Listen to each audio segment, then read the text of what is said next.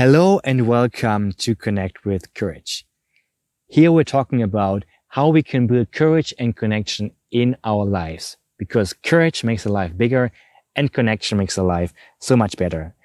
I'm your friend and host on this show. My name is Gabriel Pecher and I'm so glad you're joining in for today's episode where we're going to talk about how to build flow into our lives, how to get more frequent flow experiences and how to enjoy our work a lot more. Because when we're courageous, we're doing stuff and also we want to have fun while doing it. Now there's two, like, on, if you see a spectrum of work and not working, there's like two, um, big ends of the whole thing. One thing is, you know, um, you, you, gotta work hard and you gotta push through things and all the strategy and stuff. And, and if you're worried and anxious, no matter, just push through it. And on the other side, there's like, oh, maybe just drink pina colada on the beach all day. And, you know, both things have work to do sometimes, but there's a place in the middle, which is very enjoyable and very productive at the same time. And it's called flow. Just in the last weeks, I've been playing a few games online and I was just amazed. Like, eh, you know, like what, what does it make, make it, make it, make it, what does make us play them and keep playing them? I figured out it's because we get us into a state of, of flow. Now, how, how do they do this, do that? They give us a clear goal on what to do, right? In the game, you always have a clear goal what to do. And they give us a challenge that is, that is right at our skill level or just a tiny bit above it. And once our skills improve, they give us a slightly bigger challenge. You know, you, that, that's why we have different levels. And the interesting thing is, and the great thing is that we can use the same principle and apply it to our work. Now, we don't need for somebody to give us the perfect, perfect work. We don't need to find our dream job. What we can do is we can apply these principles today in the work we're doing today to get, to make it more engaging and to get closer to a flow state a lot of the time. Now, what is flow? Uh, what, what, what is a flow state? It's a flow is a state, you know, for example, when you're playing games or you're having a, a conversation that you just don't want to end because it's just so, so enjoyable. These are flow states and we have them sporadically, but knowing what flow is, we can, we can, we can modulate the activities we do to help us get into this state a lot more often, a lot more frequently. There are eight characteristics of a flow state. Number one, we are confronting a task that we have a chance of actually completing. So it's something that we, we, we could do. Number two, there's a concentration and focus on what we are doing. Number three, the task has clear goals. Number four, the task provides immediate feedback. Number five, there's a sense of involvement where awareness of everyday worries just drops away. Number six, there's a sense of control or even mastery. Number seven, self-consciousness disappears. It a stronger positive sense of self emerges after the task. Isn't it just wonderful? Number eight, the sense of time is altered. Hours seem to pass by in minutes or seconds feel stretched into minutes or hours. And people in flow, they report a deep sense of satisfaction. So this is a great way to, to work. And for most of us, flow is actually a lot easier to achieve than we realize. We just have to modulate what you're doing a bit. The first thing we have to do is set ourselves a clear goal, a clear goal for what we're going to do next. And number two, we need to find the right balance between challenge and skill. You know, the task should be challenging enough to be engaging, but not so challenging as that it would be frustrating. And the skill level, like if we can't bring the challenge down, we might just might need to bring our skill level up. It's called learning.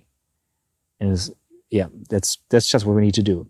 Now we are going to combine the flow thing with the practice we, we talked about last time, interstitial journaling. And this can really help us to get closer to a flow state. Now, interstitial journaling, interstitial journaling, the first thing you do is you write about what you just did before.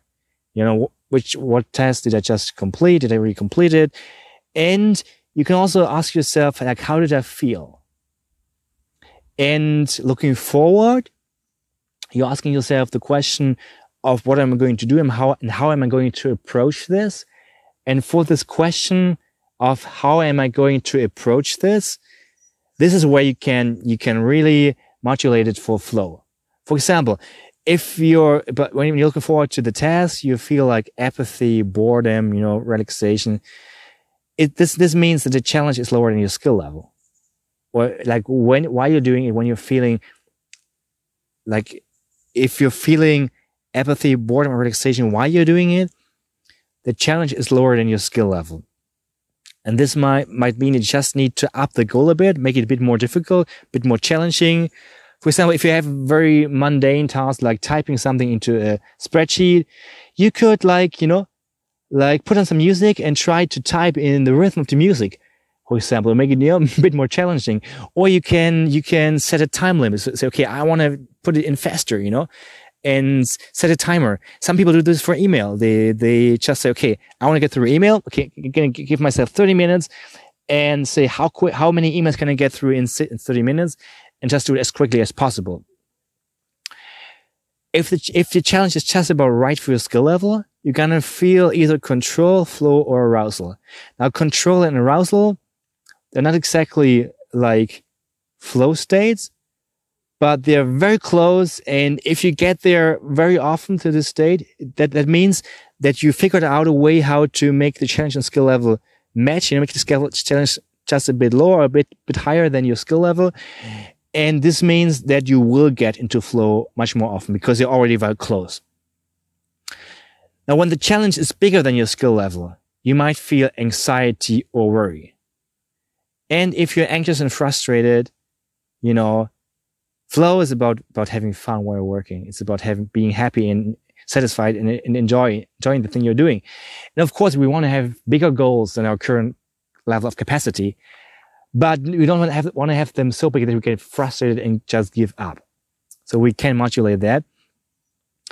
And because a lot of the times a hard activity it prevents prevents us from getting into flow because the goal we have in mind is just too far outside our comfort zone. It's just too far outside. And when we're feeling anxious and frustrated, just ask ourselves, can I change the goal? Can I pick an earlier milestone?